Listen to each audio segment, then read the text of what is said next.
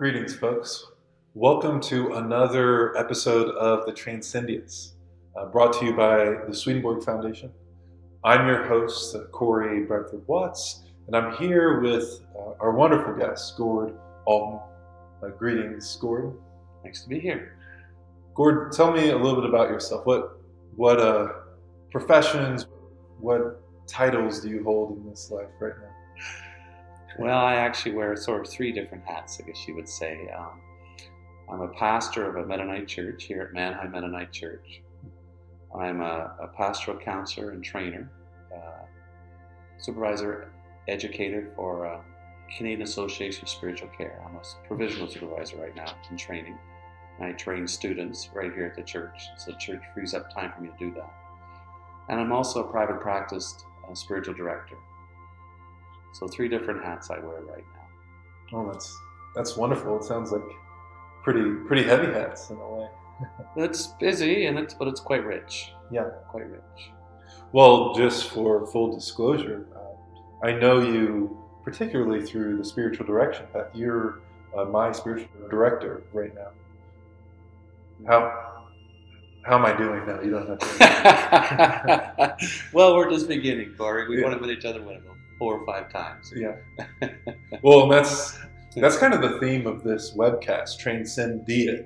It's not int. It's uh, like almost like idiot, but with transcend. Oh, I see. I see. Trying to, to overcome some of our, uh, our our more lower tendencies, you could say. Okay. Well, I I appreciate your work and, and for being on this uh, broadcast. Thank you. So, where are we now? We're we're at your church. Well, we're actually at this, the back of my sanctuary here at the Mannheim Mennonite Church. It's a small church around now it's about probably 40, 50 people on a Sunday morning. It's a small group, about 30, 35 people at the full house of the people here. So it's a very small church. 10, 15 years ago, that was way larger. It was over good like 100 people or more back in those days. It seems to be the case around. Yeah. yeah. Good group. Yes, very caring group, very committed. They weren't committed, this church wouldn't be here today. So it's commendable. Huh. Are you the only pastor in this church? Yes, I am actually three quarter time pastor here, and and then one third of that time, a quarter time, is given towards education purposes for, my, for the other training I do. Oh, yeah. Well, tell us about your path to those hats um, and, and how you, you came to, to do such uh, tremendous work. Wow. Well, my first career was not actually pastoring or ministry at all. It was computers. Oh, yeah. I'm a, a computer geek. I uh, went to University of Waterloo in the Bachelor of Mathematics program it was a CS option and graduated from there and worked um, in Canada Trust for four years in London. Um, so that's where I began. It had nothing to do with religion or spirituality at all. We have similar backgrounds. Uh, I, I, went to school for computer science and worked in finance. I went to school for finance too. But what was that like for you working in those realms? Oh, I enjoyed it. Um, uh, yeah, I, it's I had stuffy skills in those areas, um, and that what caused the shift for me was I had an experience during my university years. Uh, mystical experience, and due to that mystical experience, all of a sudden God became real for me, very real rather than just a belief oriented. It was it was a more of a spiritual way, and I began to experience God more daily, seeing signs of God's Spirit at work, and that experience created a shift and so when I was, a, that happened during university days. And so I went to Canada Trust. I was already looking for things which brought more meaning than just normal work. And after four years at Canada Trust, I realized I wanted to go back to school. I wanted to do something rather than bring money to the bottom line of a company. Yeah. I wanted to do something which brought meaning to people's lives, including my own. And, and I was really curious about this experience I had um, that created the shift. Like, what happened? Like, what was that all about? Um, and so my journey ever since then has been trying to understand spirituality and how God's Spirit connects with people and how that happens, how growth happens. And how that connects with the everyday world. Wow, that's that's really cool. That you know, such a experience sent you on a trajectory of, of reflection and growth and trying to support other people in your spiritual growth. Can I can I ask, and you can share as much as you want, uh, what was that experience? Well, for me, it was uh, a time in my university years where I was really struggling in the sense relationship wise, uh, caught in a bit of a love triangle and not feeling good about it, and but also struggling at school. It was, you know, when you're in high school, I was an A student. University, I was a B, C student, struggling with that. Mm. So those things together, and then failing my first work term didn't help. I would, I would get co-op at the University of Waterloo, and I, and I failed. It didn't count towards graduation. So all those different aspects, I think, put me in a place where I was really struggling emotionally, and I realized I needed help. And so I remember one, it was September night, it's 1980, probably three, I guess it was, where I basically, well, I need help. I can't do this on my own, and I just turned to God. I, and up to then, I was, you know, I was had a faith which was I grew up in United Church, so I had a faith which was very based on catechism and like had gone to church. I had all my stickers, you know, all the things that make a good United Church Christian, you know. And and yet God wasn't real for me. It was just an idea, right? A belief. And so that night I actually pleaded to God to prove to God to me that He was real. Real. Because I needed something real in my life, not just a belief, but something real. And and so that was my prayer. I need your help, God. Please show me that you're real and that you care for me. And I remember shedding some tears that night. And the next morning I woke up and I began looking for signs that, that my prayer might be answered. And and I started seeing signs of God's sort of spirit here and there and almost speaking to me. Um, going to a movie and and, and the movie hits you like, wow, there's that teaching. And everything just seemed to connect and come alive. It was like it became magical for a while. And and it just caught me off guard. And and also that sense of um, what would you say, uh, the guilt piece, you know, the shame piece that are lifted for that. And so I was really in a really good space and place in my faith. And then probably what was it, a month, two months later, I met the person who I'd married.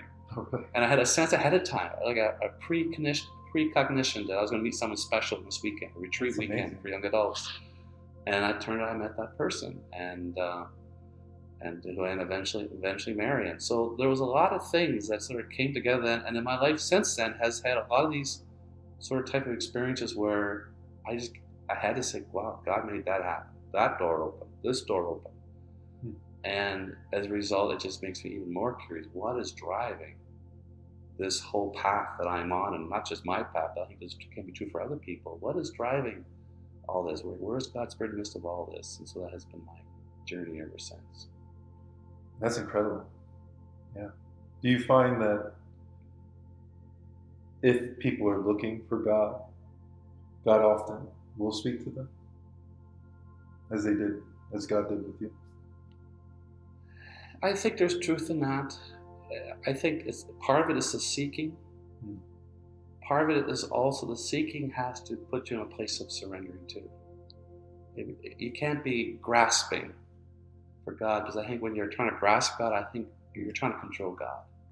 And so the grasping piece, actually, I spend a lot of work trying to help people soften the grasping. Like seeking and longing is really important. I think that's what pulls us towards God and experiencing God.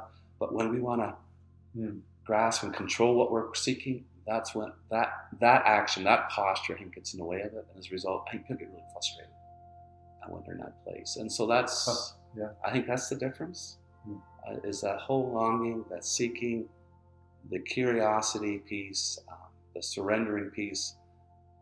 Once you're moving, moving along those type of postures, you start seeing things. You start because now you're open to receiving. When you're grasping, you can't receive. You're because you're looking for something in a particular way, a particular experience. It's kind of like testing God in a sense. Yeah, in a sense. Yeah, in a sense. For me, it, it, it reminds me of Christ's temptation to um, essentially have God prove that God is there, ready to save him. Mm-hmm. Um, of course, you know, many of us believe Christ is God, but in the story, the devil's tempting Jesus in the wilderness mm-hmm. around that. And it sounds similar because I feel like when I'm grasping for God, trying to kind of force God's presence into a Mhm. situation, it's it's kind of like saying, well, you know, prove you're around or do my bidding. Right. It doesn't really work. Well, and in that, and in, in the temptation story, it's actually at the end where, where God or Jesus resists the devil. Right at the end, when he said, "Let's let's go," all of a sudden we see the angels coming and ministering to Jesus. Oh, wow. yeah. Right. It's not in the midst of it. It's in the midst of it we hear him. He hears certain truths, which again is from him listening, but it's not him grasping for those truths. Yeah. And it's only at the end when he basically he's by himself that all of a sudden he's in a place of total surrender, and all of a sudden he feels ministered to by all the angels of God. You mentioned curiosity and longing being an essential part of, of your walk and, and what you, you feel um, is a space that God can really uh, present uh, Himself, herself. Is, is that is that right? Could you could you uh, explore that a little more? I'm curious about curiosity and how that works. Well, cu- curiosity for me has almost become like a fruit of the spirit in the sense that when we're curious, our mind is totally open. Because we're, we're, we're, we're open to understand what this is, what that is. So that curiosity just keeps us in a place of reception, and God can speak to us in that place.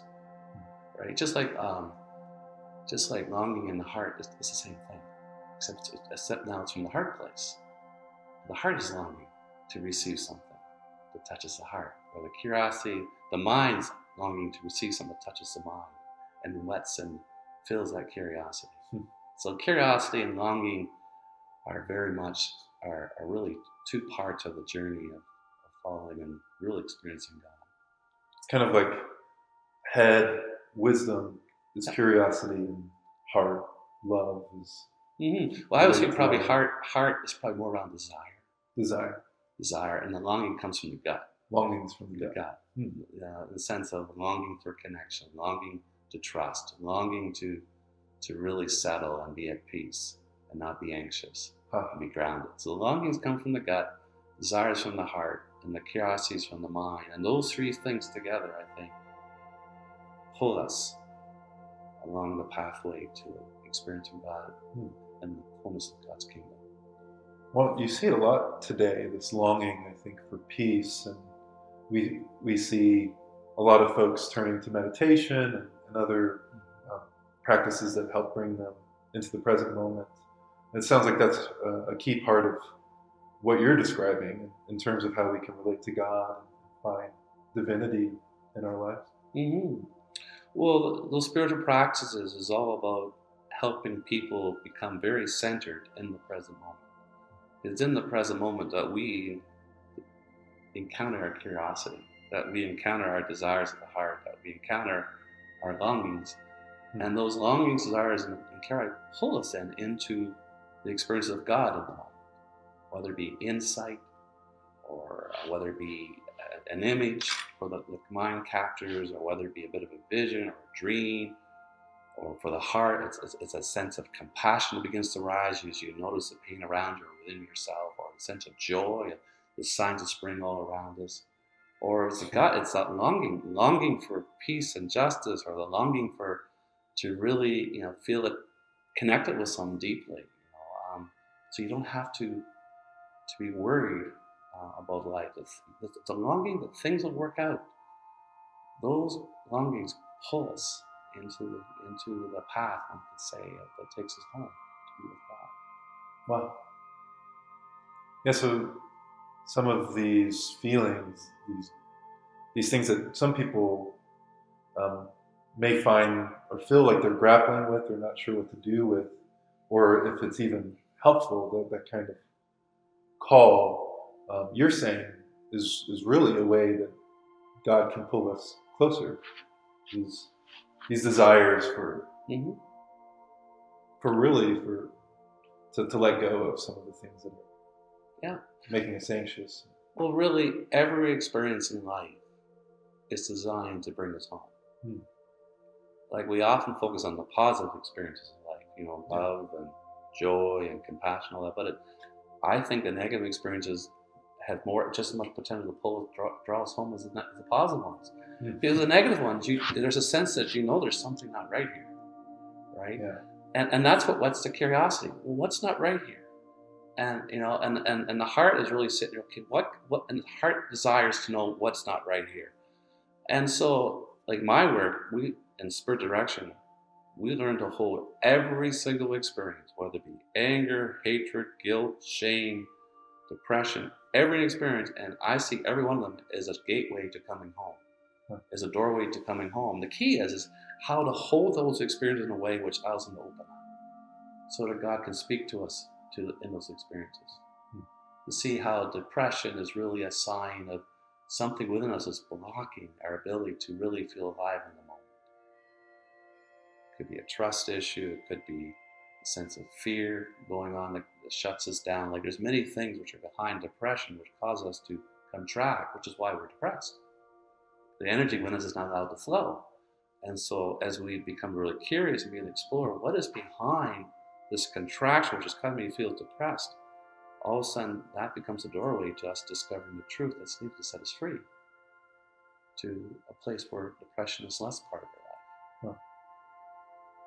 Would you say that posture of, of uh, letting letting yourself be drawn towards divinity and um, and noticing what things are kind of keeping the energy from flowing is that a key part of um, what you're trying to uplift in your spiritual uh, direction? Or? Mm-hmm. Yeah, like I spend as much time focusing on the positive as I do on the negative. Like I, the negative to me is just as important. In fact, it's even I think even more important because the negative helps helps me become aware of, and also the directly become aware of the things in our life which are blocking the flow of God's spirit, life, whether it be love, whether it be compassion, whether it be strength, God's power, God's joy, God's inner support. The negative experience helps us know where the blocks are within our soul. And by blocks, I mean, you know, I mean those those beliefs which are often can be very fixed. By blocks, I mean those those behavior patterns we've learned from our past, which get in the way of us actually having a deep relationship with ourselves or God and others. By blocks, I mean some of the patterns we have and how we deal with them, hold our emotions. Oh, I shouldn't cry, so we shut it down. Hmm. Well, we can't cry. We can't experience God's compassion because tears and God's compassion are right beside each other. They're very much connected. And so if we have a block within us that keeps us from crying, like Dad said, is you know, always never cry. Then when we're a man, we're going to find it very, very hard to experience the tenderness and the softness and the tears of compassion in life toward ourselves or towards others. That's the block. And so in spiritual direction, we're all about how do we work through that? How do we how do I help a person begin to explore the blocks which get in the way of them having tears? Hmm.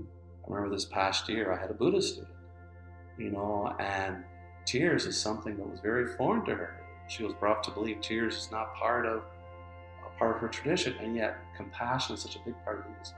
Hmm. Right. And I remember exploring that with her, and now after working with her for a year, now she's in touch with her tears, she's in touch with her other feelings, and they no longer scare her. They actually help her connect with the tears of others. So now she can, she has become a really good psychotherapist um, with other people, including you know, whether it be Buddhist or Christian. Because now she's able to be with her tears. She's able to be with a lot of the negative emotions, which often are seen as issues in Buddhism, but they're not. They're not really. They're just blocks, blocks to experiencing the fullness of reality in the Buddhist tradition. Um, That's incredible. It's, I feel like it's a, it's a high calling to try to uplift um, this kind of health in, in folks. I'm curious though about some some more of the details along your journey. So you had this experience, yeah, there's a lot of things that led me to this place. Yeah. um, when I uh, finished my seminary in, uh, in 1993, I moved into the Markham-Stouffville area uh, to be a pastor there, and it was only a 60% position, so I had to find something else. And so I began to look around, and I, I actually another part of my story is that I lost two brothers to HIV/AIDS. oh, They were they were hemophiliacs. They were they were got they took blood products during the 1980s, 70s, and 80s, and as you know, the blood products both U.S. Canada got contaminated due to the virus. Well, during the 90s, my brothers died. Sorry. And but because of that experience, I was drawn to get involved in the community work region. And and they were just forming, and I was part of the founding committee to help start it. And I began a support group for support group. And so I remember for the next three, four years, I ran a support group out of my church down in Markham, Hager Mennonite, Hagerman Mennonite Church. And that group met every, I think I met every, at least every month, for sure, if not every two weeks. Well, that led to many funerals and visitations. I did a lot of visiting with people with HIV AIDS in the city uh, or their families. And that work led to me being invited to be a pastoral counselor for what was called then the, the Community Care Access Center of York Region. It was a community based healthcare organization connected to the government, providing healthcare to the community. And they saw my work with the AIDS committee and they wanted me board. Could you come and join us? Because we would like to offer chaplaincy hmm. pastoral counseling to the community for people with palliative care and mental health. Hmm. And so in 1996, that became my second part of my journey. Or the, I was in the church, and now I was doing ministry in the community, visiting people in their homes around chaplaincy, pastoral counseling, and health. Well, that's quite the milestone, quite the work. It was. And I still remember one of my earliest clients. She was in her 50s. She was living with cancer. She was palliative. And she invited me to come see her. And her question to me at the end of my visit, first visit was, Gord, can you teach me how to pray? And I sat there and I said to myself, hmm, I know she's not asking me to teach her the Lord's Prayer.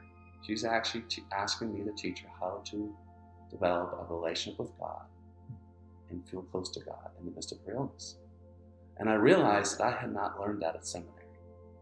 You know, at seminary, you learn about theology and biblical studies and languages and how to preach and pastoral care, basic pastoral care, but there was really not a focus on how to help people develop and deepen the relation with God.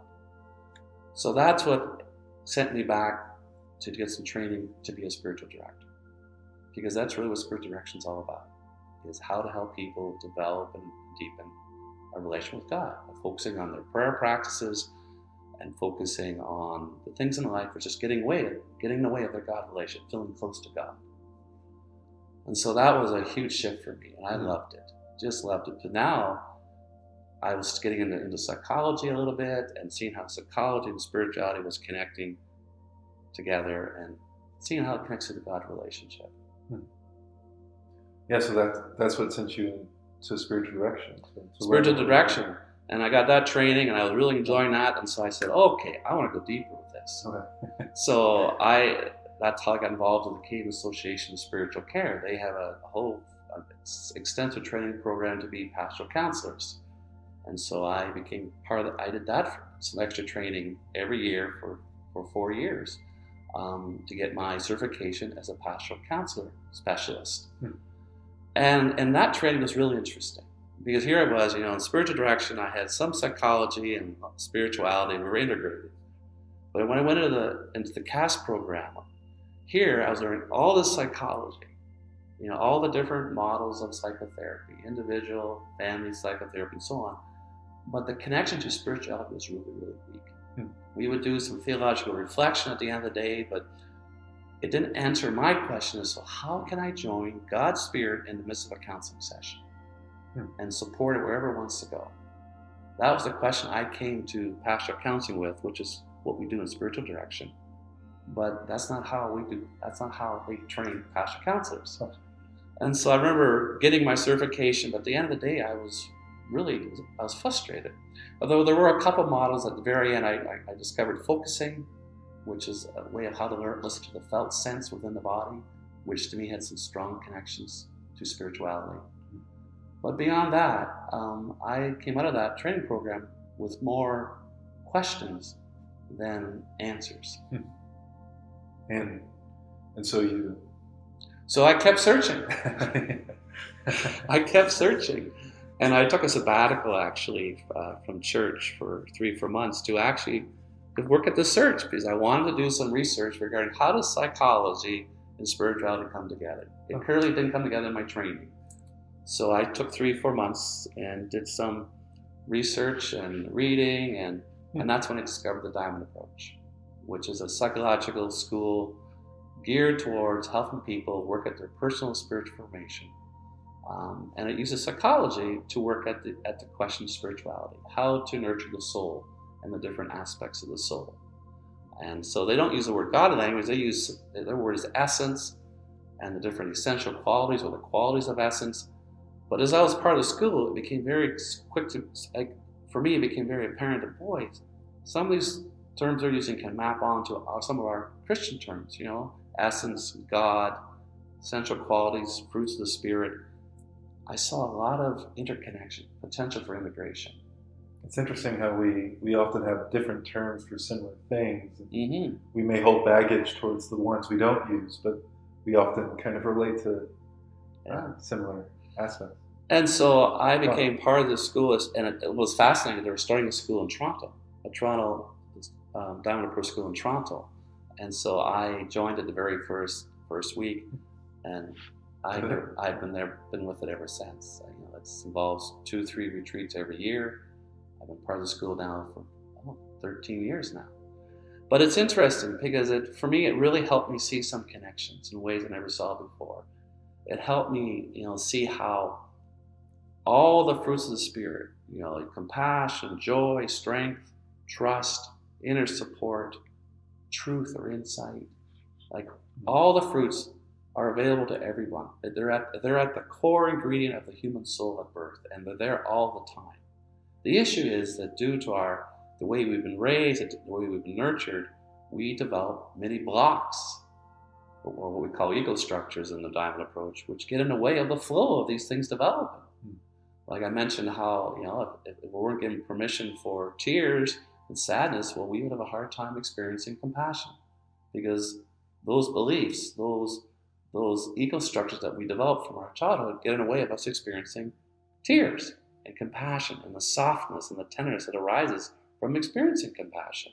You you've mentioned like habits that we often develop when we're young to, mm-hmm. to help us get through hard times or you know un uh, perfect situations, and often we yeah we want to heal from you know and, and, as, and as kids, you know, we needed those structures. Yeah, they were so they were survival patterns, strategies, right? We, you know, if, if you weren't given permission to cry, you learned quickly not to cry, but it wasn't safe. Your life was at stake, right? The same with anger. How many kids, when they're two years old, you know, you know, the angry twos, you know, stubborn, rebellious, no.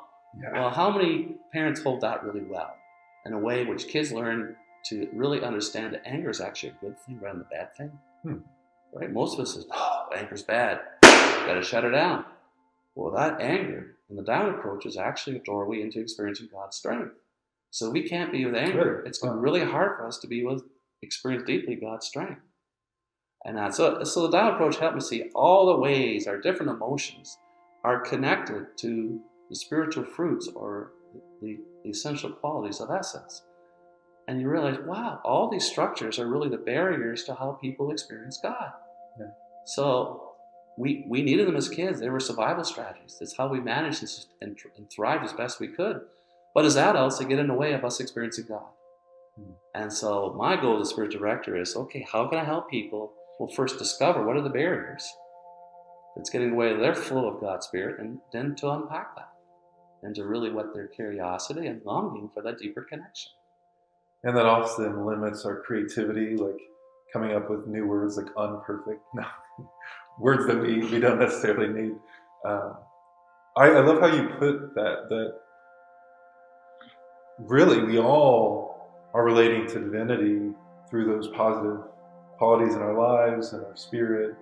Um, and, and there's structures that somewhat keep us from yeah. connecting with God, but we may not even call those things God, and yet we could have a very deep relationship with that. Sure. That higher power. Yeah. yeah. Like anxiety. How, how, many of us experience anxiety? We all do. Hmm. Well, what causes anxiety? Well, anxiety is because we're not able to experience trust in the moment. Yeah. So that tells you there's something in the way that's blocking the flow of trusting God in the moment. Hmm. There's your structure. Well, how do we work at that? So the experience of anxiety points to where the path is for healing. Oh, Really? Yeah. It does. Yeah. Right? And so, you're like, okay, so let's breathe into anxiety. Let's begin to understand anxiety. Let's be really curious about it. Because that anxiety is a longing for you to experience trust. Hmm. And as we unpack it, all of a sudden we get in touch with some of the memories and the stories. And they begin to experience God's presence in the midst of what broke that trust. And the trust begins to be healed or restored. And often it does seem to involve like, reflecting on your history. Yeah. Maybe even like a deep history that you don't quite, you may not even be able to remember exactly. Well, this is probably one of the differences of the diamond approach to other spiritual path is a lot of spiritual path is about trying to transcend the negative experiences. Like transcendence. Well, I don't know about I'm that. I don't know about transcendence. You But- said the word I had to, I was trying to get a connection. But anyway, but a lot of path is about trying to transcend those negative experiences. Yeah. Rise above your anger, rise above your anxiety, rise above your depression. Right? And you can rise above it, but when that rise when you begin to relax and let go, you fall back often back into those difficult experiences again. Yeah. It doesn't actually transform those experiences. It transcends it, but doesn't transform. Hmm. And the only way to transform those experiences is actually to go into them which is really why I like the diamond approach because it stresses you can't transcend. Only way you can transform is by actually going into and allowing God's Spirit to minister in this place, whether the depression, anxiety, and for you to discover the truth you need to understand, such that transformation can happen.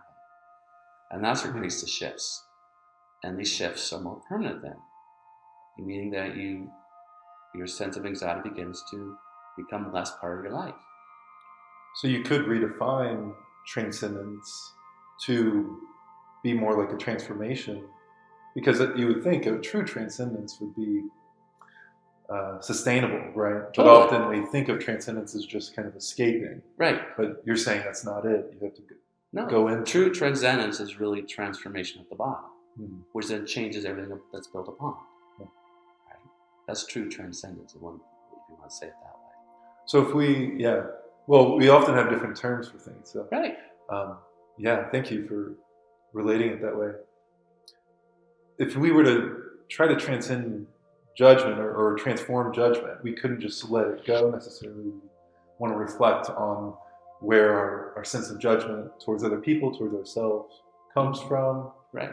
Um, look at the heart of the affection. Well, and it? for judgment, judgment to me is a sign, at least one of the terms in the Bible that uses hard heartedness, oh, right? So judgment is really a, a reflection of a heart being hard. So what? So what's causing the heart to be hard? That's what I'm curious about, Hmm. right? Well, a hard heart is a heart that cannot feel compassion. So what's blocking that compassion? Because if you had compassion, you wouldn't be judgmental toward that person, right? So I'm curious what blocks the compassion. Hmm. And in the diamond approach, the relationship between what blocks compassion is tied to tied to our relationship with pain. Hmm. We don't like pain or we hate pain, we will shut down when pain comes up and we will judge whatever causes us to feel pain. We will lose our compassion. So we do a lot of work around our relationship with pain. that's interesting. Pain caused by a person who's hurt me. So that means we're getting into forgiveness issues. Mhm. Or pain caused by the fact that life's been really unfair to me, and so therefore I'm so upset with God right now because this shouldn't have happened. This is unfair. Those are all expressions of pain, and our relationship with that pain determines our, how it determines how we hold that pain and also how we can be healed from it. Wow. And if we can't, if we can't be with the pain, then our compassion will shut down, and we will be judgmental toward anyone who touches that painful spot in our life, whatever that is. So learning to be with the pain can be helpful. and allowing God's Spirit to minister to that pain. So compassion can arise and you begin to understand the truth of the pain, Hmm. what it really needs for that pain to actually subside, be soothed, healed. Well, often judgment seems to come um, from you know folks that we, we don't necessarily agree with. Like we, we feel a judgment towards Mhm. people who have different religions or different traditions or worldviews. Um, and, and it seems like a lot of the pain that comes from that is this this kind of defensiveness around our own intellect or ideas. Right. but it can have these deeper roots too, Mhm. as well. It sounds like. Mhm. Yeah. Yeah, like I I think it's really, really important to be really curious about what causes us to judge people, Hmm. right? Like I, I've always been taken by the story of the um, the two trees in the Garden of Eden in Genesis two and three. Yeah. One's a tree of life. Eat from this tree, you experience life, and the other tree is a tree of the knowledge of good and evil. And if you eat from that tree, you experience what? Judgment. You become a judging person. What happens when Adam and Eve eat from the fruit of the tree of knowledge? Do they experience nakedness as just nakedness? No, nakedness is now wrong. Yeah, they judge themselves. It's now wrong. And Wow. so, and, and and now the relation with God is this now seen as neutral? It's just God just is no, no. Now they're nervous of God. They believe God is now judging them. Project they project the good evil onto God, and now God's judging as either good or evil. Be careful. Be careful here. All because we're eating from the wrong tree. When we eat from the tree of life, there is no judgment. There's truth, yes, but truth is very different than knowledge of good and evil. When something is true, like when somebody says, "Oh, this is a really good experience. This brings life to me." Are when we say that, are we? Is that is that a judgment, or is that just an experience right in the moment? We're not making any comparison. Well, this is a good piece of pie, but that's a bad piece of pie. No, that's a good piece of pie. It tastes really good. It's awesome. There is no comparison going on. Hmm. Or something. There's time. I remember uh, talk. We had a discussion recently about this whole issue of good and evil. You know, the Rwanda experience, the genocide. That is an evil experience. We all agree it's evil. but it's what makes it evil? What's evil because it destroys life. It's not evil because we're comparing it to something which is good. It's just evil in itself. But what, what I want you to be curious about is what caused that experience of evil? It was caused by a group of people who said they are the enemy. They judged, and we're not. And they get we got to get rid of the enemy. And that's eating the tree of tree of knowledge of good and evil. Huh. Judging good and evil, get rid of evil. When eating from the tree of life, you're not doing that.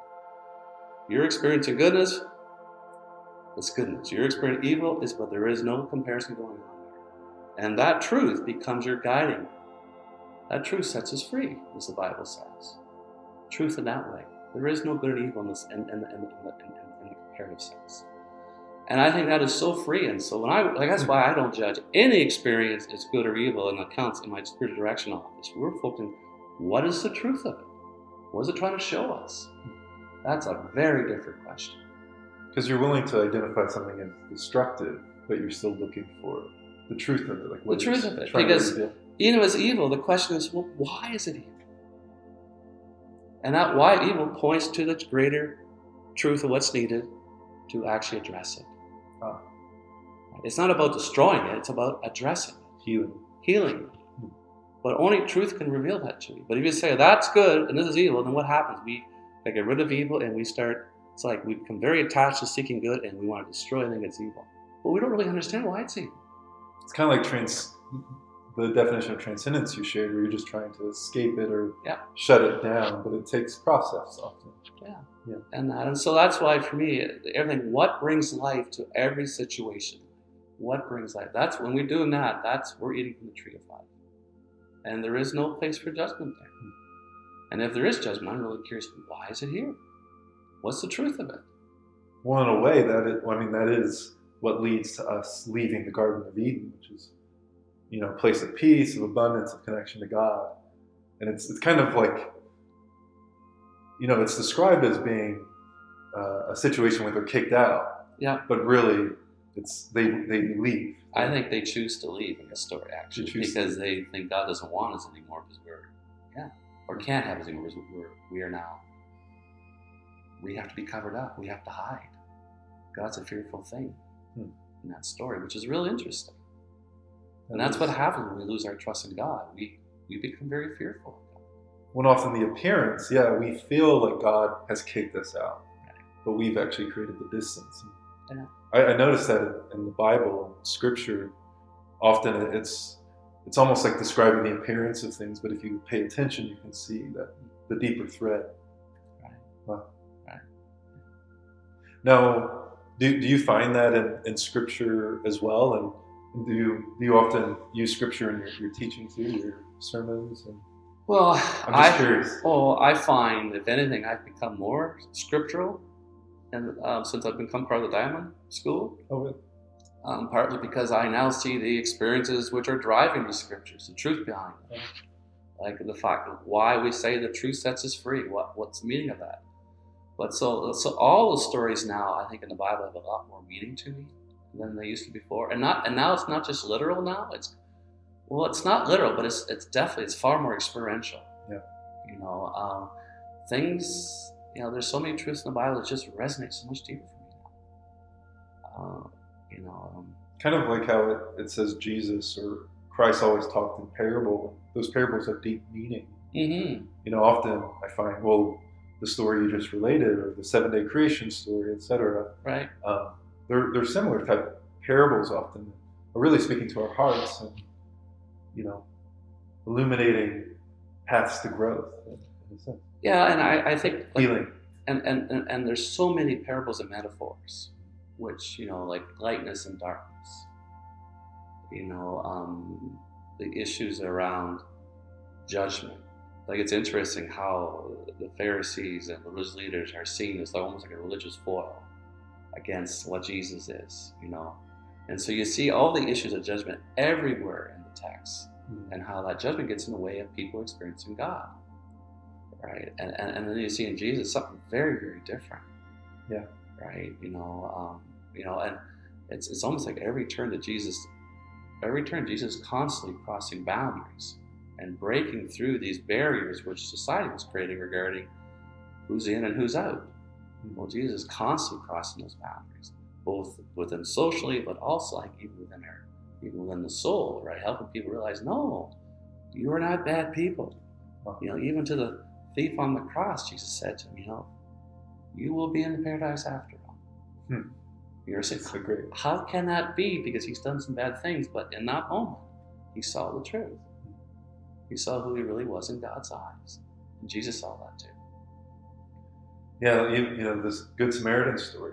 Yeah. You, know, you have Jesus relating and asking at the end, you know, who was the neighbor? And it's this individual that the people around him would have dismissed or, you know, viewed as an outcast, as, as the wrong kind of Jew, essentially.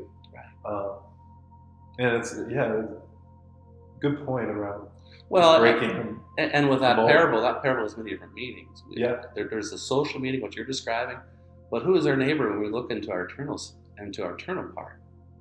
Our enemies often these negative feelings we want to judge, Yeah, the neighbor's the good. right? And, and it turns out the neighbor is actually this. That anxiety is actually your neighbor. You need to respect and love and take care of, Huh. because it points us to what to what needs to be addressed. But So, yeah, what can be used for? It can be used for good. Exactly. So that, that's that story of the Good Samaritan helps you see that what we think often we judge as bad, Hmm. We need to hold totally differently because it may be actually the source of our way home. Yeah. That's quite insightful. So I tend to see stories. I also I interpret those parables or stories both in the outside world, but also in the internal world, and that's why the, the role of symbols and metaphors are really powerful. Yeah. You know, like blind man, like blind and you shall see. That blind thing with blindness has many different meanings. Right? It could be physical blindness, but as that text talk, points directly, it talks about spiritual blindness Spiritual. all over the place. Right. The uh, the Swedenborg Foundation um, is uh, tasked with sharing Swedenborg's writings and um, continuing his uh, legacy of theo- theological reflection, uh, but also his, his openness. He, he believed there were many paths to God, but a lot of his texts uh, that the, the foundation uh, publishes are, are centered around this idea that Scripture has this spiritual meaning Mhm. uh, and very a very deep meaning for, for our life, and it, it has real corollaries to to how we live and, and how our soul works. It Right. sounds like you you have a similar type of idea it. Yeah, I use scriptures far more metaphorically um, and that than I probably ever have in the past, but it, it still has a literal feel to it. It's kind of interesting. Yeah, it has You It's almost hard to describe. it in a way, like a skin. Or, Yeah, body. It's, it's, but it's not literal in the sense that, in the sense of word for word, you know, that way. But it's, but every word has meaning to it. I guess I would say, and and I look for Yeah. the deep meaning of all the words, and it's amazing how they speak, they can speak to us, right? So even you know, I, I don't throw away text very easily. No. Even difficult texts, I think, are quite can be quite rich.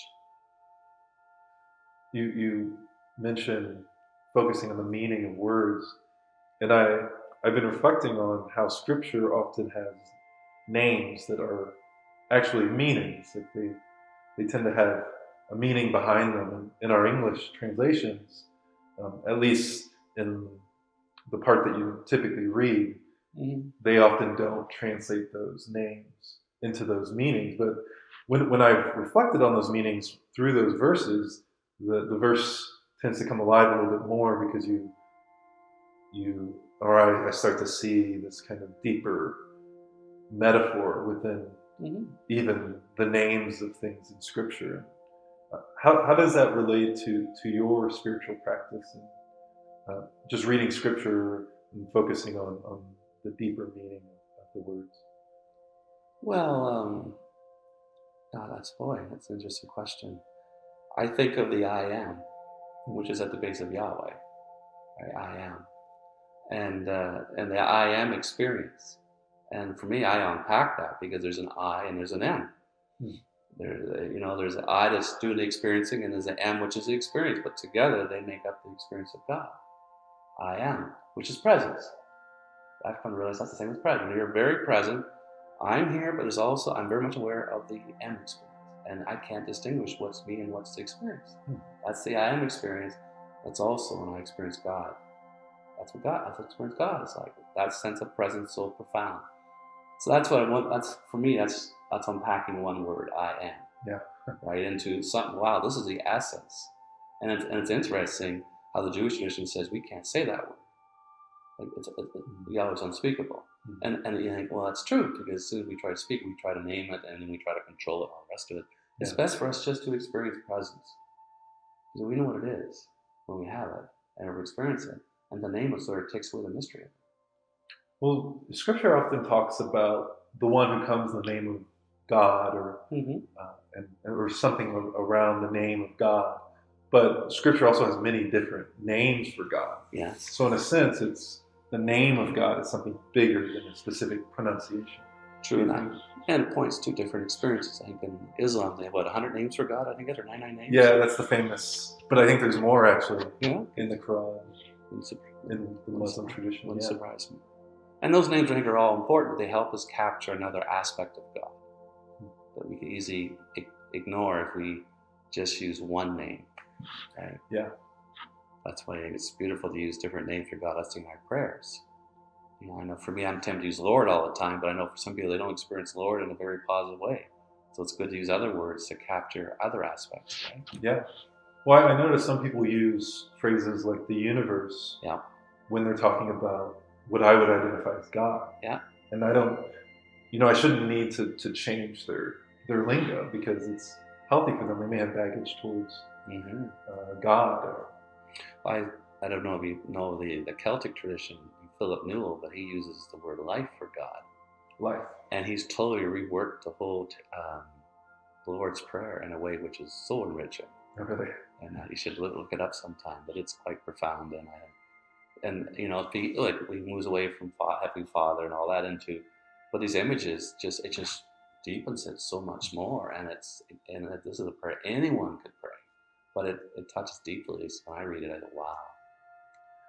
Yeah, it resonates with me what you said before about like limiting the idea of God in our heads sometimes limits how we can approach God. Mm-hmm. Um, but clearly, you have, you have this this uh, perspective that there is healing to be done from the more destructive things. So it's not necessarily that God is in the evil, but that the evil can be used for, for good. Um, I'm, I'm curious, could you explore the idea of, of opening our idea of God um, and, and ground it in, in healing, if you, if you will? Wow. Um, I'm really trying to transcend my inner. I get you. I'm trying to. Well, I think it's important to see, like the way I've come to, I see God as the transforming healing agent within every aspect. Yeah. Right? That's what I've come to see. And and when there is something painful going on, when there's some evil going on, that tells you there's some block going on, some blockage, whether it's within ourselves, what we call an ego, an ego structure, or a structure within society, which is interfering or blocking the flow of God's Spirit to do what it wants to do. Hmm. That's how I tend to understand it. That's Yeah. great. And, and so, therefore, when we see things that are not working well in the world, that tells you there's something blocking God's Spirit from what it wants to do, right? And so that's and and that's why I think we we sense pulls within us to get involved and try to bring about change around justice and healing and and peace and so on because we, we feel there's something wrong. That pull inside is God's Spirit pulling us to work at the change that needs to happen here. Um, so that's how I tend I, I tend to work at it, right? Yeah. Now, there's things in life which are really hard to explain, Mm. right? Because you know, not everything can be explained quite this way. There's, you know, there's an aspect like, for example, I look at my brothers who died of AIDS. Well, it wasn't their fault they died of AIDS. Like they were taking blood products, which we all thought were good, but they weren't good. You know, and so there's, there's a sense. I find at times there's a sense. There's a how to describe it. There's a chaotic aspect of life that we somehow have to get our heads around. It's just part of life, and it, and yet I see a value to chaos in the sense that chaos is what keeps things from becoming too structured. right? It's almost like it's necessary to soften us. I don't know. So there's a bit of a mystery I have around some aspects of what what is wrong with our world. It's not all around things being structured wrong. There's other things. There's, there's there's a chaotic aspect of life which is hard to get my head around sometimes. Well, what I do know is is that when difficult things happen, like with my brother and the HIV/AIDS and I'm dying, those moments of chaos were moments where I experienced God very profoundly. Hmm. And, and and they helped me. They transformed that pain within me towards my brothers and and their loss. And I remember when my first brother died, I was in, I was numb. I was numb for. Oh, I remember preaching a sermon. I was still I was a student pastor, and I remember preaching a sermon. I think about a month before he died, and I was I, I preached where I was that at that time. I was really struggling. I was angry at God, so I preached a sermon on my anger at God. Hmm. And I remember that Tuesday I got taken out by someone in the church who scolded me for for as a pastor teaching about being angry at God. Pastors should never be angry at God. I was he told me right. And I was a little devastated until my supervisor um, connected with me. He said, Gord, don't worry about it. There's lots of people in the Bible who are angry at God. You're in good company, right? All the prophets were angry at God, right? But that was a really core experience for me. But I was angry. And then when my brother died, three, Yeah. four weeks later, I became totally numb. Wow. And then my my dad wanted to have four visitations, you know, and we knew they were going to be big ones. And they were big ones. A lot of tons of people came to my parents' hometown church and came to visitation. And I, you know, I just, I was numb. I just, just plodded my way through them, just coping, just coping, just coping. And then the day of the funeral, you know, and the tradition in our family is is that the family walks in at the very end. So everybody's in there already in their church in the pews, and the family walks in. And so I remember walking in, and I was totally not just wanting to get this day over with. And I remember walking in, and I saw a church full of 200, 250 people just crying, just in tears. And I saw those tears, and then it hit me. Those tears is God crying with me. Oh. And as soon as I, I made that connection, all of a sudden I began to cry. And that became a holy moment, and that whole service became a holy service. And it just shifted my whole experience of that death and future death since then. Um, and I realized then that, wow, God can be in, is God's in the midst of every single experience in life, no matter, regardless how painful it is. And the key thing is to be open to God's Spirit being present there. And I wasn't until I saw all those people crying. And all of a sudden, my heart opened, and then I began to cry. Um, and then that, and that really shifted. And that was the beginning of me no longer asking the why question. Because I before that I did a lot of work around asking the why question running groups around why questions and uh, trying to make sense of it. Um, but it shifted my why question discussion because I realized I'm not sure it's important anymore. What's important is that God is with us in the midst of every experience. We may not experience it, and that's something to be curious about. Yeah. Right? Because that's there's something within you that's getting away of that. God's Spirit actually touching your heart or mind or God. And that's what I'm curious about. Because that's what people need. And that's why when that lady said, Help me how to pray, that's what that means. Hmm. How do I help people experience God's presence in the midst of whatever they're going through?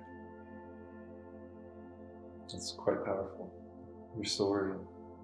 Thank you for sharing. So that's, you know, that's why the, the, the question of where's God and everything, you know, from the question you were asking, the issues around evil and that, well, I believe God's so very much at work trying to ch- shift that. But when there's evil happening, there's so many structures in place which is getting in the way of that. Hmm. Getting in the way of God's Spirit trying to bring about change. And that's what and that's why we feel anger at that stuff. Why God why we're pulled to begin to find ways to address it. Yeah, it's interesting how our freedom and our limitations play a role in, in, in what you just described, at least from, from my perspective. Yeah. And how, uh, you know, often we can learn from those traumatic moments. They can be used for good. Mm-hmm. They, they probably all are. Um, but it's sometimes hard to find that. And it's hard to see why it would be necessary to be used for good uh, without, at least for me, reflecting on what must be a necessity around human freedom. Um, you know, God's Well- love for us to have our own autonomy. You know, and I, and I remember like that experience around my first brother's death. It was a dramatic one for us, traumatic for us as a family and for my parents. You know, and and I remember my my parents phoning me up. It was about Jamie died in August. My parents think phoned me up in January the following year, and they were really struggling. Which and we were all struggling, even despite my experience. We were all struggling to some extent, but they were really struggling.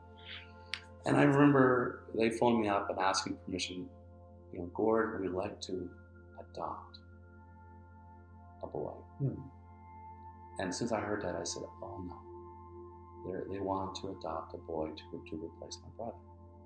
And I says, that wouldn't be fair for any boy to come into our family with that type of pressure.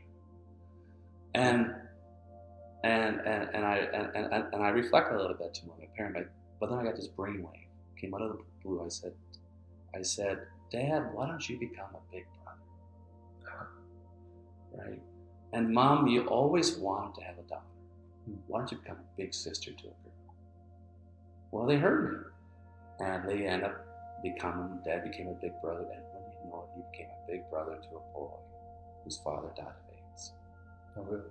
And Mom became a big sister to a, a girl who didn't have a, who didn't, um, you know, who needed another person in her life. And so it was, those are really significant relationships for my parents. And uh, it helped them process or find meaning Yeah. in the death of my, my youngest brother. Um, Wow.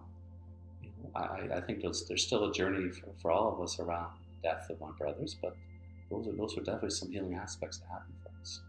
Well, it's quite, I'm sure it's quite difficult even even today. hmm Yeah, well, I think we're at different places. I think mom and dad are still feeling a lot of, you know, they still feel lost, and my brothers deeply, and I understand that. They were parents. They were parents. And so,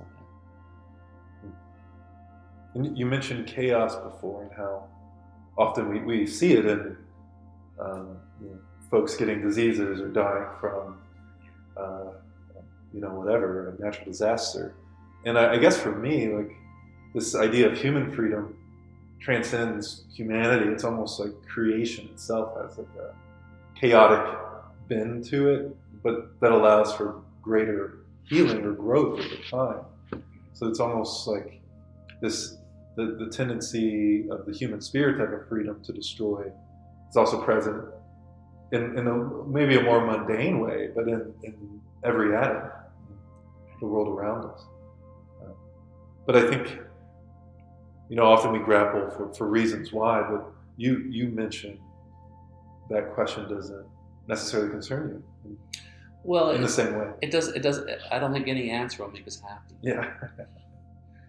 You know, and I think that's what it comes down. Like I can sit here and rationalize, and I can see the I can see the gift of chaos. Yeah. Intellectually, I can. Hmm. Because the gift of chaos is what makes new creation possible. From the old comes new. Well, how does that happen? Chaos breaks down the old, so something new can arise. So intellectually, it makes total sense. Mm-hmm. But for the people going through it, it's torture. Yeah. It's painful. It's Trauma. But what I do realize it, do know that in the midst of that torture and painful, it's it's possible to experience God's presence, and that can become very special and meaningful. And that's what allows us to be with those painful places in a different way. So you know it feels chaotic, looking back after, like I look back now and I'm thinking, uh, part of me says I would never say that I wish my, I'm glad my brothers died. I would never say that Yeah. because it's not true. But I can also say that I look back and say, wow, God has brought so much good out of that painful situation, this painful situation. It just marvels me. Hmm. Right? And it brings uh, the whole meaning to you know, text in Romans 8 where it says, you know, God works together in everything, bringing the good out of all things which are bad or something like that. In Romans 8, there's a text that talks about that. Mhm. And that text just comes to life for me when I think about my life and I see in other people's lives when they look back and the goodness has come out of some certain situation. It's amazing how God's Spirit can bring about transformation and healing. Right? It's And ju- amazing. it is. And it just it's they're in awe some days. There's other days I you sit you know, you're in the midst of processing another painful experience. Oh. You, wish it wasn't the case. Yeah. But then you begin to pray with it, hold it, and ask God to be with you in this experience and be open to how God's Spirit might be working, and all of a sudden, shifts start happening. You know, all of a sudden, you begin to see meaning, you see purpose, and you see love and compassion arising in yourself and others. And that is such a better place to be than to get caught up. And I think it's what this is a challenge is it's easy to get caught up in the why and the anger, and as a result, get really bitter towards life. It's really easy to do that. Yeah. And, and to become defensive towards the why. That's right. Because, you know, Or attached to the why and become very and, and very angry. There is there's no answer and so on. Sure. Yeah. Wow.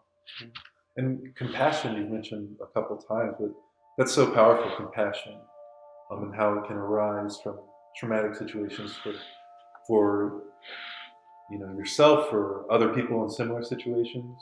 It's, it's interesting that uh, trauma can harden the heart, but it can also So, serve to soften. Right. Yeah, it can go both ways. Yeah.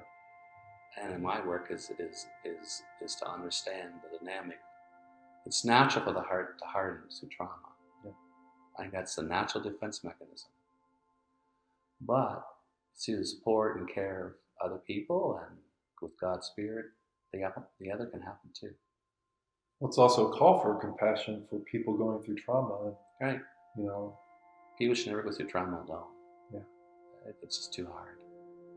It's just too hard. That's why they need others to surround them. And, and that surrounding, I think, is part of God's Spirit at work, trying to bring mm. about healing and softness to them so they can experience other aspects or other aspects of God's Spirit in this that, whether it be compassion, tenderness. With trauma, there's definitely need to experience a lot of anger and hate. That's part of the process of journey of healing. You got to create space for that. yeah, you That can't takes just a- shut it down. That takes a special people to hold that Yeah. that that anger and hate. But that's what's needed because there is a lot of that there, which is why the trauma's there. Hmm. And as they're able to find a place to process that anger and hate and begin to get understand the truth behind it and feel it validated, then the shifts begin to happen. And they begin to let go of something they thought they could never let go of. That's incredible. That's the journey. That's really the journey of resurrection. Hmm. You think about it, right? It's we have to die to that which has broke us. Die to that which is broken. Broke us, meaning that we often become very attached to it and becomes part of our identity. Hmm. And and but the dying leads me is, is actually allowing being around people who allow you to be with the pain and the hate and the anger around it. And, and, and as that is able to validate it, all of a sudden you begin to hold that pain a little looser. Hmm. Which then allows something else to begin to emerge. Yeah. And what begins to emerge is the beginning of the resurrection. Otherwise, we're caught in hell. Sorry, one second. I'm gonna ask you to repeat that. I thought I did this. Maybe not. Could you repeat that thought and then emerge? When is it too? Yeah, well, it's, it's really important for a person who's gone through trauma to have people around them um, who allows them to be with all the pain. and With that pain becomes the hate and the anger. Because if they're not able to have people around them, they will become even more attached to the pain, the trauma. But if they have people around them who's able to allow them to experience it, to voice it, to have that experience validated, that validation, knowing there's someone around them who actually gets it, allows them to begin to release the pain. T- release their grip on the pain and allows something new to arise within them. Hmm. That is the beginning of the resurrection. When you're totally attached, connected, you're really in a place of hell. That's the Good Friday experience, the place of hell. Like you're attached, there's no hope, there's no way to ever change. But when when that experience is able to be validated and really empathize with someone around them or a few around them, they're able to hold it differently and allow something new to arise. And that's the beginning of the resurrection, when they begin to say, oh, maybe I'm not this trauma. Maybe this is not all of life. And suddenly they begin to experience other aspects of that spirit within them. And they can begin to claim that as this is who I am, not that trauma experience. And so that's the journey of the resurrection, as I understand it anyway, um, um, for us here who've gone through trauma. Yeah, that sounds about right to me. Yeah. It's, you mentioned community and how that can be very helpful in the process.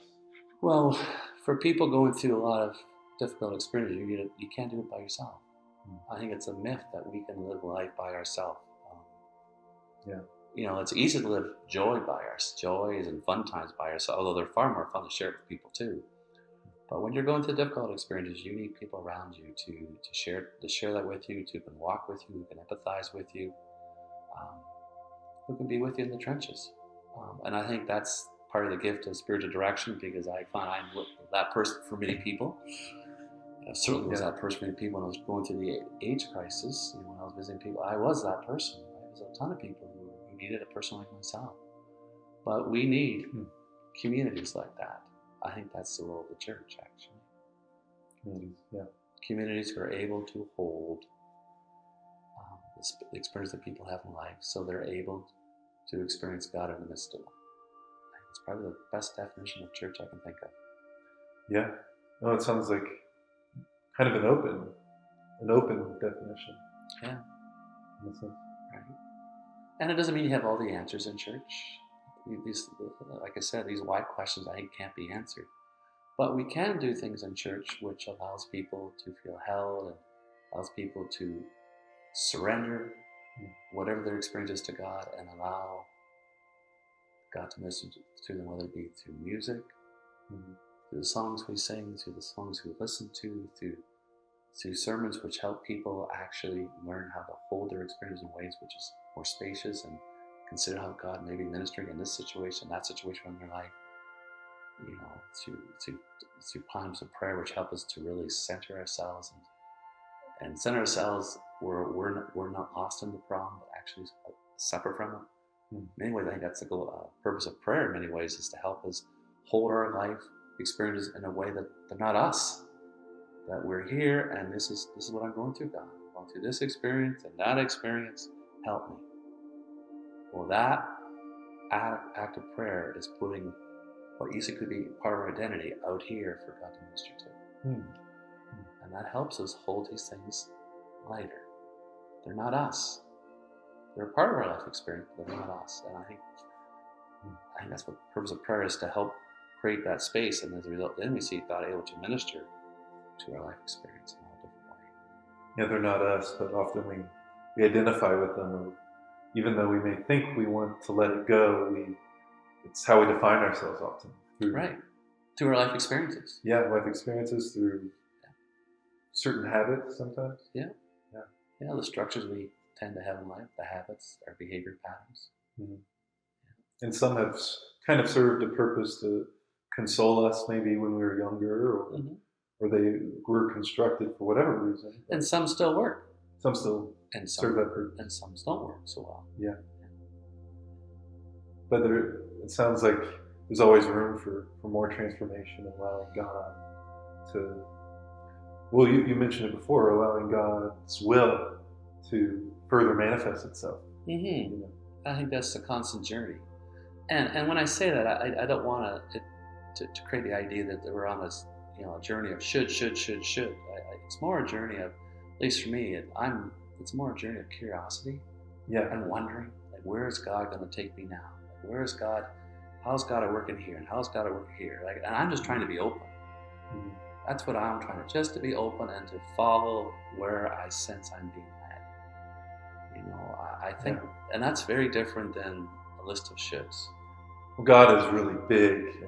Yeah, As you were alluding to, all those wonderful qualities in our lives are, are divinity, you know, Yeah, they're our, part of our us. spirit, part of us.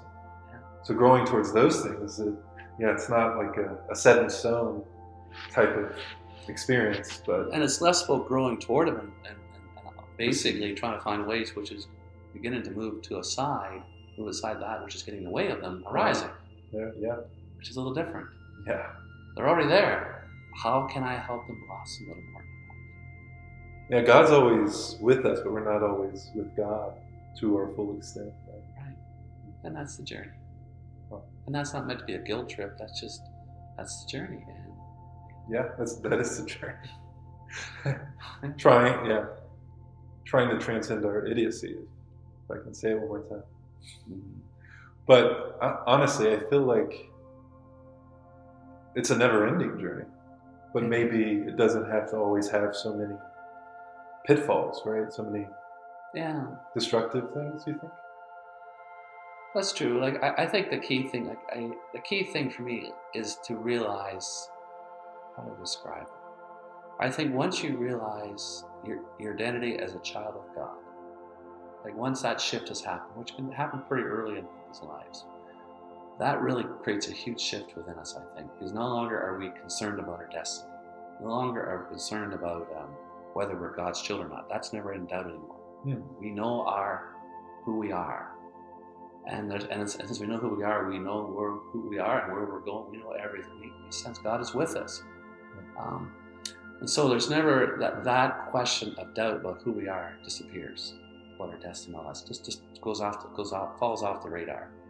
And now the journey becomes, well, how do I experience more of this? Very Yeah, different, different. very different. But that first part, the knowing that you're God's child, is, is a key piece. And you know, and, and, and, that, and that's and that, that's a challenging one because uh, you know I know people who who struggle with that, but they never get to that place where they, where it settles, where they feel they can rest and, in the assurance that yes, I am a child of God.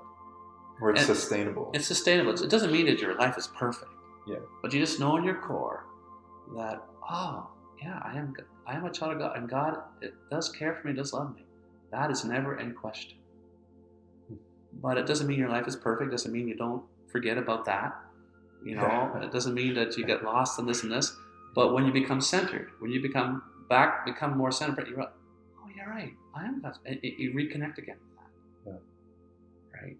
Um, but it's getting people to that place, you know, and that's why I think, yeah, I think there is there is a place of you know where we, for many of us we do need to have fairly significant experience for, for that for that sense of root rootedness to take place, the sense that we are God's child. Like I know you shared with me part of your journey, Mm. and I would think part of that shift had happened for you, Mm. that experience that led to you knowing inside that yeah, and that, that just shifts in how you hold your life and how you see you're no longer hiding from God in the same way.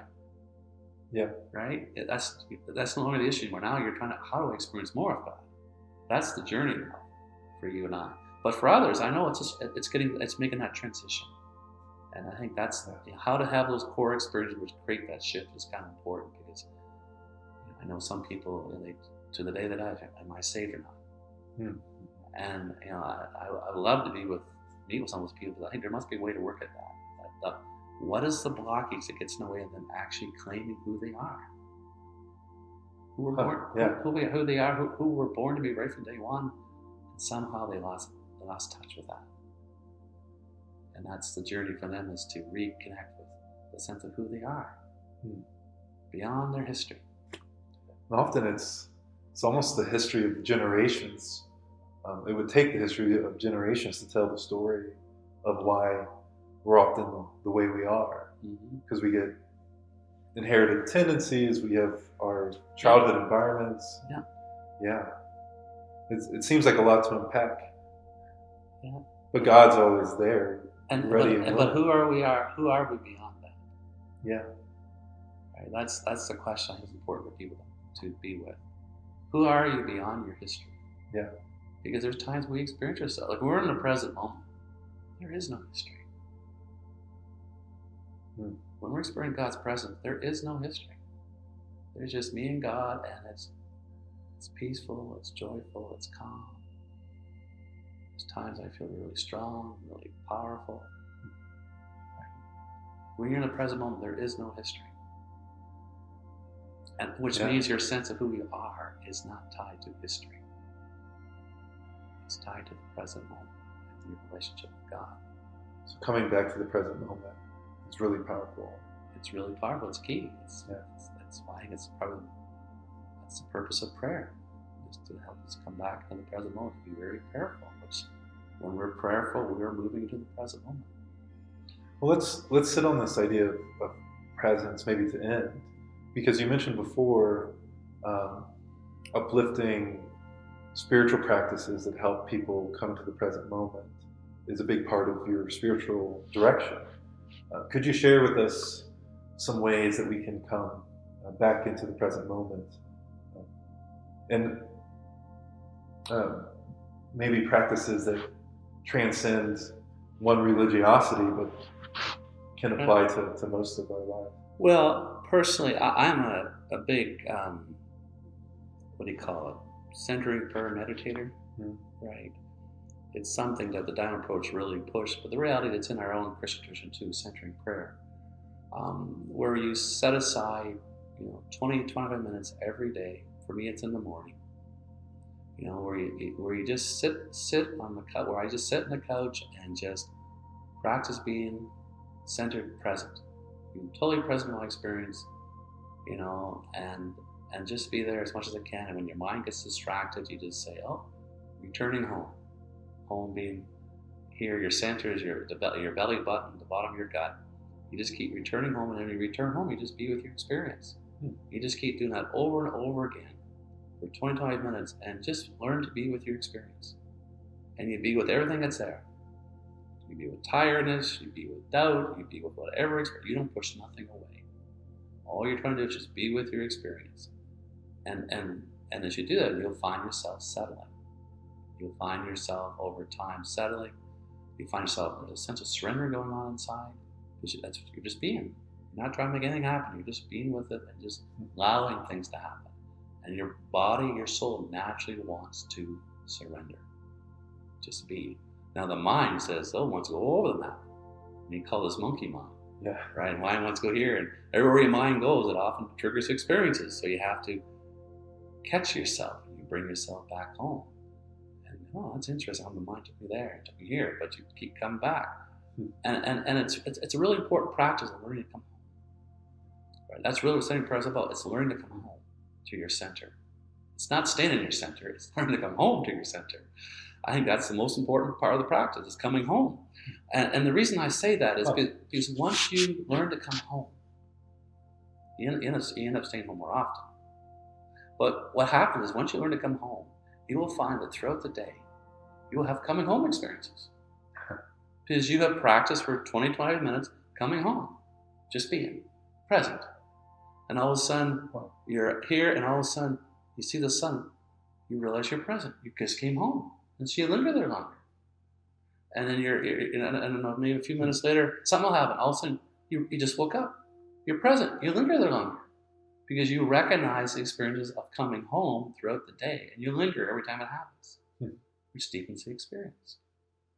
Or you find yourself. I find one reason I like spiritual direction because I find that is that is essentially one hour of being totally centered for me. Yeah. Because I'm totally centered and just holding your experience and listening to it too, and then me sharing what comes to me as I listen to you. Hmm. It's one hour of centering prayer for me because I'm totally centered, and cool. and, and, and, and other times I catch myself with certain certain directees. It's not quite the case, you know, and I find I'm not centered because of, of the dynamic between us, and I realized what's going on here. Well, that's part of my journey of okay, I've got to unpack this so I can help them unpack theirs Yeah. right? Um, but that's part of the journey of being a spiritual director. But Yeah. but anyway, that, and that's and to me that the whole mindfulness, I rather I rather call it prayerfulness practice of centering prayer, is to me is really key. Um, Hmm. And then I think another one is I think uh, contemplating scripture is another big one. You know, we each have our scriptures. You know, we Yeah. Christians have the Bible, the Jews have their scriptures, and like we all have our scriptures. Even the Buddhists have scriptures. And and I stress contemplating. I I think there's a place for studying scriptures to understand it, but I also think there's a place for contemplating scripture, which I have found really useful. When you contemplate scripture, you allow scripture to speak to you as you read it, Hmm. meaning you're not trying to figure it out now with your mind. Like studying is all about figuring out scripture and what it's trying to say, and there's a value for that. But when you're contemplating scripture, you really become actually very present to scripture. You're centering on the scripture and practicing centering prayer with it and allowing the scripture to speak to us. And when I do that with scripture, that's when I discover texts become alive. All of a sudden, words no longer, words are not just words on a page, they now have, every word is like a symbol. They point to a deeper meaning. And contemplating scripture does that. It helps you go beyond the surface to the deeper meaning of text. And all of a sudden, our scriptures speak to us in ways we never, never used to speak to us. That's great. Yeah, so that's Wow. what that's contemplate. That's what contemplating scripture. And there's many different ways of doing that. But that's yeah, that's another key practice. I think uh, nature is another big one, Yeah. right? Uh, Type of scripture. yeah, it's, it's you know, in nature we experience connection, Hmm. right? And and it's interesting, and that sense of connection, I think, helps us experience connection in other parts of our life. It's a place where we can probably nature is of the places where, where we can actually become present the easiest in nature. Um, I think studies show that. yeah, like I, I'm a big kayaker. I'm a, you know, a hiker. I love nature. Um, Hmm. Music's another big one. Yeah. Right. You know, here at this church, this, our church, Mennonite Church of Fort, they sing four part harmony a lot. Music's a big Oh, part of the wow. Mennonite tradition.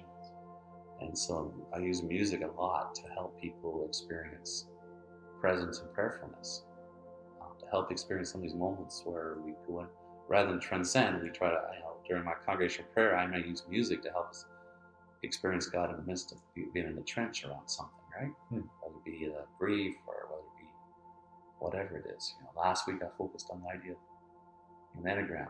I did enneagram last Sunday, and I just talked briefly about the nine different ways we become lost. Each type is a way we become lost. Oh.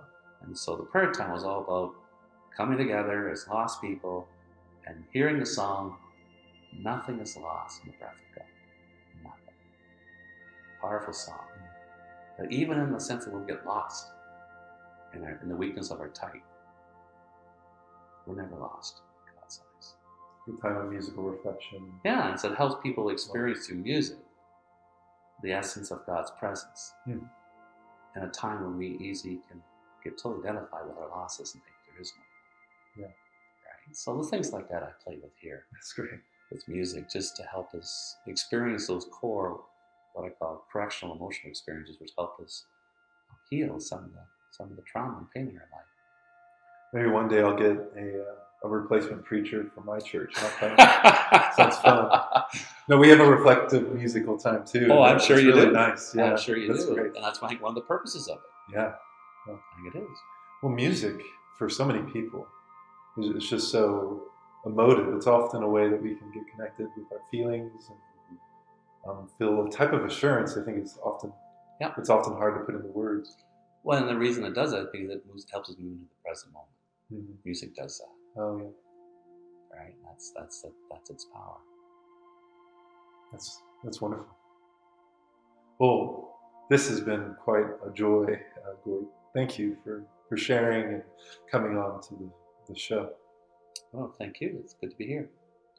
And I, I, I hope you all get uh, as much as I just did from this conversation. Uh, please feel free to reach out to us anytime, share your thoughts, your feedback, what you're going through. Uh, and uh, we uh, want to uplift you wherever you're at. so, so don't be a stranger. And I, I, appreciate you not being a stranger at all, Gord, and being such a wonderful spiritual director to me as well. okay, thank you. All right.